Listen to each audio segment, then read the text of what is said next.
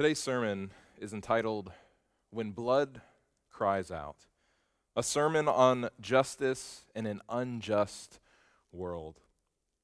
Seven minutes. Seven minutes is a long time or a short time, depending on how you look at it. Seven minutes is 420 seconds. Seven minutes is a little over one tenth of an hour. Seven minutes with a loved one is not long enough. Seven minutes with an enemy is too much time. Seven minutes reading a book doesn't give you much context or story. Seven minutes watching a film can cover a lot of plot ground. Seven minutes of running can leave you out of breath, while seven minutes of sleep is hardly of any benefit. Seven minutes of holding my breath underwater is a terrifying concept for me. Seven minutes of no oxygen to the brain and lungs is fatal. Now, what I'm going to talk about today is emotionally charged. I could have made the choice to wait a bit to preach this message, but ra- waiting is a privilege that many don't have. As I've talked to many of my black friends this week, my heart is truly broken. The fear they feel is real, and I believe them. I don't have the fear that my life doesn't matter. I don't have the fear that I will be shot and killed because of the color of my skin. I don't worry that someone in a park will call the cops and tell lies about me just because I'm black. I don't struggle with feeling my voice is never heard or that my opinion is never considered my friends are hurting. And when people were in pain, Jesus didn't make them wait. Seven minutes. This past Monday, seven minutes is how long Derek Chauvin had his knee in the neck of George Floyd. There has been a surge of public outcry against this brutal murder caught on tape, and it's hard to watch. The images I saw in the viral video flooded me with anger, dismay, pain, disgust, nausea, and an overall feeling of helplessness. George Floyd lays face down, handcuffed with three officers on top of him. A fourth officer holds back concerned citizens. He is not resisting, yet two officers are holding his body down, while a third, Derek Chauvin, has his knee pressed down hard into his neck. Floyd's nose starts to bleed as his face is pushed repeatedly into the hard, rugged pavement. His pleas and cries are ignored by the officers. He begs for help and relief. Please, I can't breathe. My stomach hurts. My neck hurts. Everything hurts. They're going to kill me. It is all ignored by the four officers. I found myself asking, wait, aren't these cops supposed to be the good guys? I wanted to give them the benefit of the doubt, but as I continued to watch, their words, body language, and actions left no reasonable explanation for their behavior. Answers are hard to come by, so I continue to ask questions. Were these officers' actions toward George Floyd motivated by racism, insult to pride, hunger for power, something else, or perhaps a mixture of all of it? If a man is in medical distress, why would public servants hold him down and kneel on his neck? Does current Minneapolis Police Department policy allow for the methods the officers used on George Floyd? If so, why don't they change their motto? Will the good guys on the Minneapolis Police Department have the courage to serve the community by rooting out the bad guys on their force?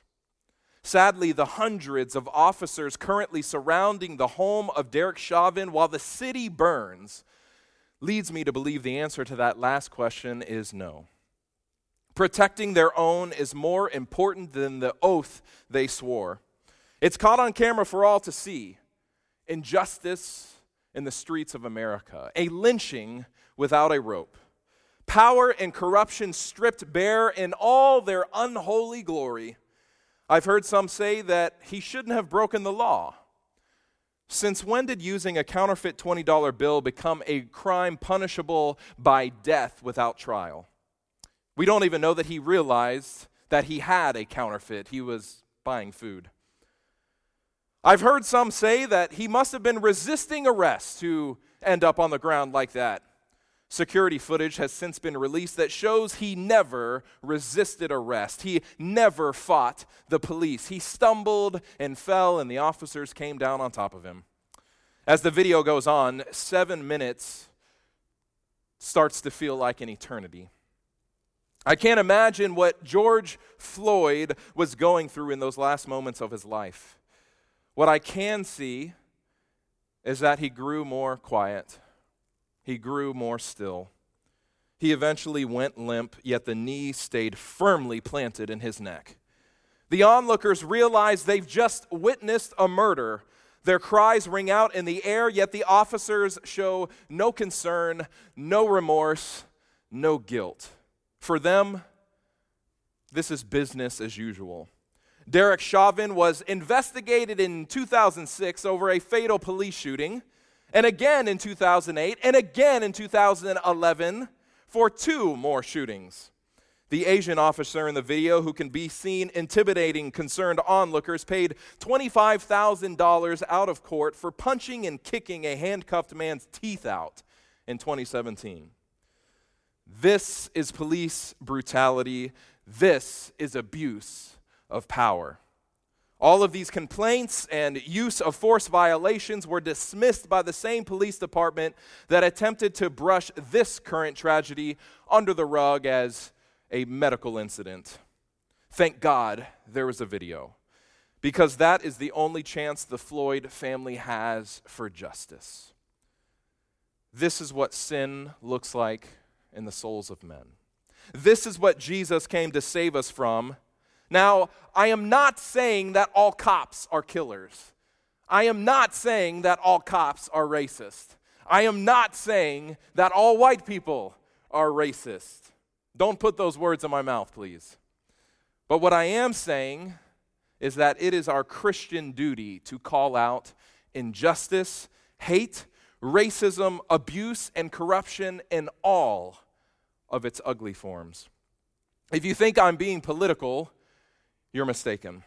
Issues of justice and injustice are spiritual issues.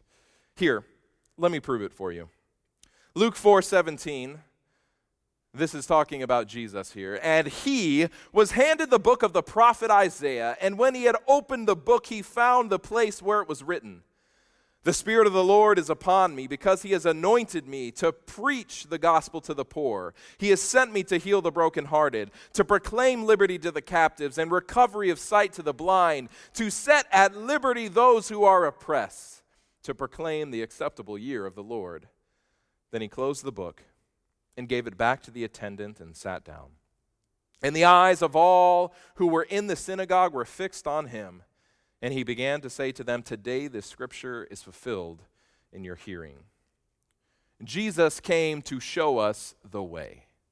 The way that includes preaching to both the poor in spirit and poor in wealth, offering healing to the brokenhearted, proclaiming liberty to those who are held captive either by force or by ideologies and systems, to give sight to both the physically and spiritually blind and to proclaim liberty to the oppressed and those who are held down. Jesus calls us to be a voice to the voiceless and to speak power, speak truth to power. Now, Jesus didn't come up with these ideas in that moment. Remember, he was quoting from the prophet Isaiah. Isaiah had a few other things to say concerning justice. Isaiah 61 8, For I, the Lord, love justice. I hate robbery for burnt offering. I will direct their work in truth and will make with them an everlasting covenant.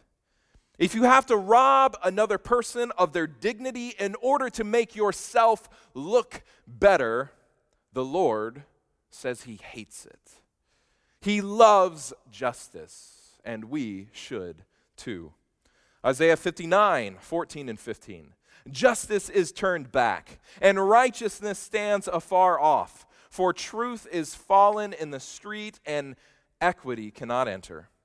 So truth fails, and he who departs from evil makes himself a prey. Then the Lord saw it, and it displeased him that there was no justice. When there is no justice, the Lord is displeased. When unarmed black men like Ahmaud Arbery are gunned down in the road by vigilantes, truth is fallen in the street. Equity cannot enter when men and women stay silent about the sins of Jim Crow laws, segregation, and redlining.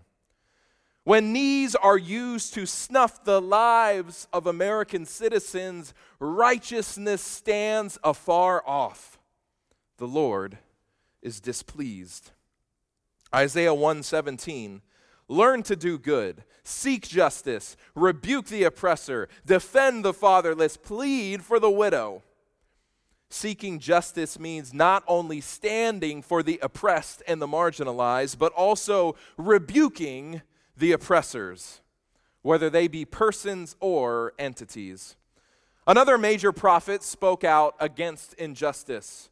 Jeremiah 22 3 says, Thus says the Lord, execute judgment and righteousness, and deliver the plundered out of the hand of the oppressor. Do no wrong and do no violence to the stranger, the fatherless, or the widow, nor shed innocent blood in this place the blood of George Floyd cries out from the ground. Judgment must be executed against his killers. Losing their jobs is not justice. They must be prosecuted with no impunity. Jeremiah 9 23 through 24 Thus says the Lord, let not the wise man glory in his wisdom, let not the mighty man glory in his might, nor let the rich man glory in his riches, but let him who glorifies glory in this, that he understands and knows me, that I am the Lord, exercising loving kindness, judgment, and righteousness in the earth, for in these I delight, says the Lord. Let us not glory in our own wisdom or our own might, but instead in our Lord who exercises loving kindness, judgment, and righteousness. He is a God who delights in justice, and He is calling us to do the same. Before the major prophets came on the scene, the Israelite people were wandering through the wilderness. They knew what it was like to be enslaved. They saw firsthand what injustice was like. Yet God still needed to remind them. Deuteronomy 16:20 You shall follow what is altogether just that you may live and inherit the land which the Lord your God is giving you. Justice is what we should follow. If the Israelites needed the reminder, how much more do we need it? When it comes to justice, God told them, you shall do no injustice in judgment. You shall not be partial to the poor, nor honor the person of the mighty. In righteousness you shall judge your neighbor. As children of God, we should seek justice in our judgments. This includes no prejudice towards those who may fit into a different tax bracket, have different colored skin, speak a different language, or hold a different level of education. We should not treat the rich or the educated or those who look the same as us differently than we would treat the poor or uneducated or those who look different from us. There are words about justice in the Psalms. Psalm 106 3 Blessed are those who keep justice, and he who does righteousness at all times. Justice seekers are blessed. Psalm 140, 12. I know that the Lord will maintain the cause of the afflicted and justice for the poor. The afflicted, the oppressed, the marginalized, and the poor are always on the mind of the Lord. They should be on our minds too. The Bible's wisdom literature has much to say about justice. Proverbs 21:15 It is a joy for the just to do justice, but destruction will come to the workers of iniquity. If you don't care about justice for your fellow humans, then you are a worker of iniquity headed for destruction. Full stop. Proverbs 24, 24, and 25. He who says to the wicked, You are righteous, him the people will curse, nations will abhor him. But those who rebuke the wicked will have a delight, and a good blessing will come upon them. If you defend the position of oppressors and abusers, abusers, don't be surprised when the world looks at you with contempt. If you praise the actions of Derek Chauvin, how dare you claim the name of Christian and call good what is evil? If you praise the actions of Derek Chauvin, you are serving the enemy. Proverbs 28 5. Evil men do not understand justice, but those who seek the Lord understand all. If you fail to grasp the severity of injustice as it is played out, you are seeking someone other than the Lord. Proverbs 21 3. This one, this one I struggled with. To do righteousness and justice is more acceptable to the Lord than sacrifice. Are you willing to scream and cry because the church building is closed while you stay silent about injustices? My friends, there is a disconnect there. Your standing for justice is more acceptable to God than your Sabbath morning worship. He'd love to have both but one, as this verse tells us, is more acceptable. Moving into the minor prophets, Amos 5:24 says, "And let justice run down like water and righteousness like a mighty stream." Water is soothing, refreshing, and life-giving, and so is justice. The prophet Micah wrote, he has shown you, O man, what is good, and what does the Lord require of you but to do justly, to love mercy, and to walk humbly with your God. As Christians, we put a lot of requirements on ourselves, but what does God require of us? A humble heart that is willing to extend mercy and fight for justice. The prophet Zechariah wrote, Thus says the Lord of hosts execute true justice, show mercy and compassion everyone to his brother. Do not oppress the widow or the fatherless, the alien or the poor. Let none of you plan evil in his heart against his brother. The oppression of anyone is injustice, and it is evil. We should, as Christians, always stand against it. The prophet Hosea wrote, so you, by the help of your God, return, observe mercy and justice, and wait on your God continually. Now, maybe when you read the word wait, you think this verse is speaking of a passive practice. But when it comes to mercy and justice, we are to observe. Observing is an active response. When we observe the Sabbath, we don't just know about it, we don't just sit by and passively watch it, we actively engage in Sabbath rest. And by the way, the Sabbath and justice are intimately connected. That's a whole other verse in itself, though. But if you are curious, go read Isaiah 58.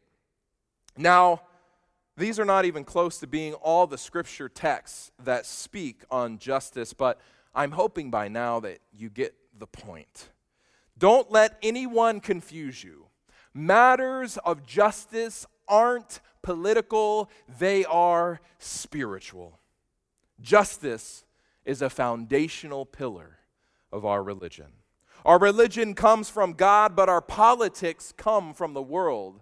As James says, pure and undefiled religion before God and the Father is this to visit orphans and widows in their trouble and to keep oneself unspotted from the world. We have a pure and undefiled religion when we seek to impart justice to those who need it. Now, while politics are of this world, that doesn't necessarily mean that they are bad. The issue comes when we allow our political motivations to overcome our religious ones. Let us stay unspotted in that respect. 1 John 3 17 through 18. But whoever has this world's goods and sees his brother in need and shuts up his heart from him, how does the love of God abide in him? My little children, let us not love in word or in tongue, but in deed and in truth. Talk is cheap. It's not enough to believe justice is good or to simply give it lip service. It should bleed over into the way that we talk to and about others, how we treat others, act towards others, think about others. Now, maybe you are saying, but I feel so hopeless. I feel like my voice isn't being heard. I feel like my actions get nowhere. I hear you, and I completely understand. Allow me to remind you of something, though. Jesus offers hope. Jesus offers hope. He simply can't help it. It's what he does, it's what he's all about. He is a Savior that understands our struggles. He knows what it's like to see injustices all around. He knows what it's like to be rejected or ignored or called names or misunderstood. He knows what it's like to be so overcome with the sins of this world that you can do nothing more than collapse on the ground, calling out to the Father. Christ understands.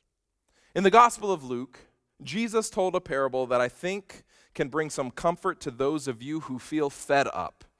You are sick of people dying for no reason. You are sick of feeling like all of your passion is for nothing. You are sick of feeling ignored or like all the good you do never amounts to any positive or lasting change. Jesus understands, and he offers this lesson. Luke 18. Then he spoke a parable to them that men always ought to pray and not lose heart, saying, There was in a certain city a judge who did not fear God nor regard man. No, now there was a widow in that city, and she came to him, saying, Get justice for me from my adversary. It's important to remember that in Jesus' day, widows were the classic symbol of the most vulnerable and oppressed in their culture. In Middle Eastern society, women do not go to the courts, men go for them. So the fact that this woman shows up lets us know that she is completely alone. Right? No father, no brother, no cousin or nephew to speak for her. And he would not, this is the judge, for a while, but afterward he said within himself, Though I do not fear God, nor regard man, Yet because this widow troubles me, I will avenge her, lest by her continual coming she weary me. Alone and against impossible odds, the widow plays the only card she has, which is her loud and persistent pleading. She persists, she bothers, she agitates, she refuses to stay silent. And then what happens? The judge gives in. Not because he fears God or has any sort of respect for mankind, he gives in because she refuses to be silent. Basically, he says, She's giving me a headache and I can't put up with this racket any longer. I'm going to give her what she asked for. So please, my dear brothers and sisters, keep making social media posts. Keep sharing viral videos. Keep voicing your anger about injustices and keep speaking truth to power. You may feel that you aren't being heard or that you're not making a difference, but you are. Refusing to stay silent is a form of protest. Jesus then continues to break this parable down. Then the Lord said, Hear what the unjust judge said. And shall God not avenge his own elect who cry out day and night to him, though he bears long with them? God hears us crying out about injustice day and night. This is nothing new. From Psalms to Habakkuk, from Isaiah to Revelation, we see verse after verse of God's people looking at the sin and abuse and shame and pain and sorrow and injustice that is all around them, and they cry out, How long, O Lord? When you feel alone or voiceless or helpless or hopeless, you are not alone. Psalm 13, 1 and 2. How long, O Lord, will you forget me forever? How long will you hide your face from me? How long shall I take counsel in my soul, having sorrow in my heart daily? How long will my enemy be exalted over me? Habakkuk 1 2. O Lord, how long shall I cry and you will not hear? Even cry out to you violence and you will not save. Revelation 6:10 and they cried with a loud voice saying how long O Lord holy and true until you judge and avenge our blood on those who dwell on the earth? We've been crying out against injustice and bigotry and racism and corruption and murder and rape and abuse for generations Sin has attacked our joy and our love and our patience and our composure and our witness and our character. But we cannot let it win. We cannot let it take our faith. Jesus ends the parable in this way I tell you that he will avenge them speedily. Nevertheless, when the Son of Man comes, will he really find faith on the earth? The enemy wants us to give up. He wants us to turn against each other. He wants to divide us. He wants us to remain still and silent. He wants us to lose our hope and our love. He wants us to lose our faith, but these are the very things that we cannot afford to lose. These are the weapons of our warfare. When we see injustice, we must be like the widow. We must speak up. We must agitate and bother and repeat until our oppressors become weary of hearing it. And if they never change, if it never gets better in this lifetime, we must continue to hold on to hope and faith, believing that our Father, our God, will not be denied. He will not be defeated. He will not forget about past injustices. The day is coming when this world will melt away with fervent heat. Every injustice will be paid for, every oppressor will be laid low. Innocent blood cries out from the earth, and our God hears and he avenges speedily on that great and blessed day of the second coming. You serve a Savior who knows your pain and your doubts and your feelings of powerlessness. You serve a Savior who cried out, My God, my God, why have you forsaken me? But God came through. The tomb was not forever. The night is darkest just before the dawn. Jesus died and he rose, and he did it because your life matters to him. A day is coming when every tear will be wiped away. No more injustice, no more pain, no more sorrow, no more senseless deaths. For now, though, the blood of victims cries out. The blood of George Floyd cries out. But a day is coming when Jesus will say his name. Jesus will say your name. Jesus will say, My name. But until that day, we stand together. We stand for justice. We stand in faith. Amen and amen.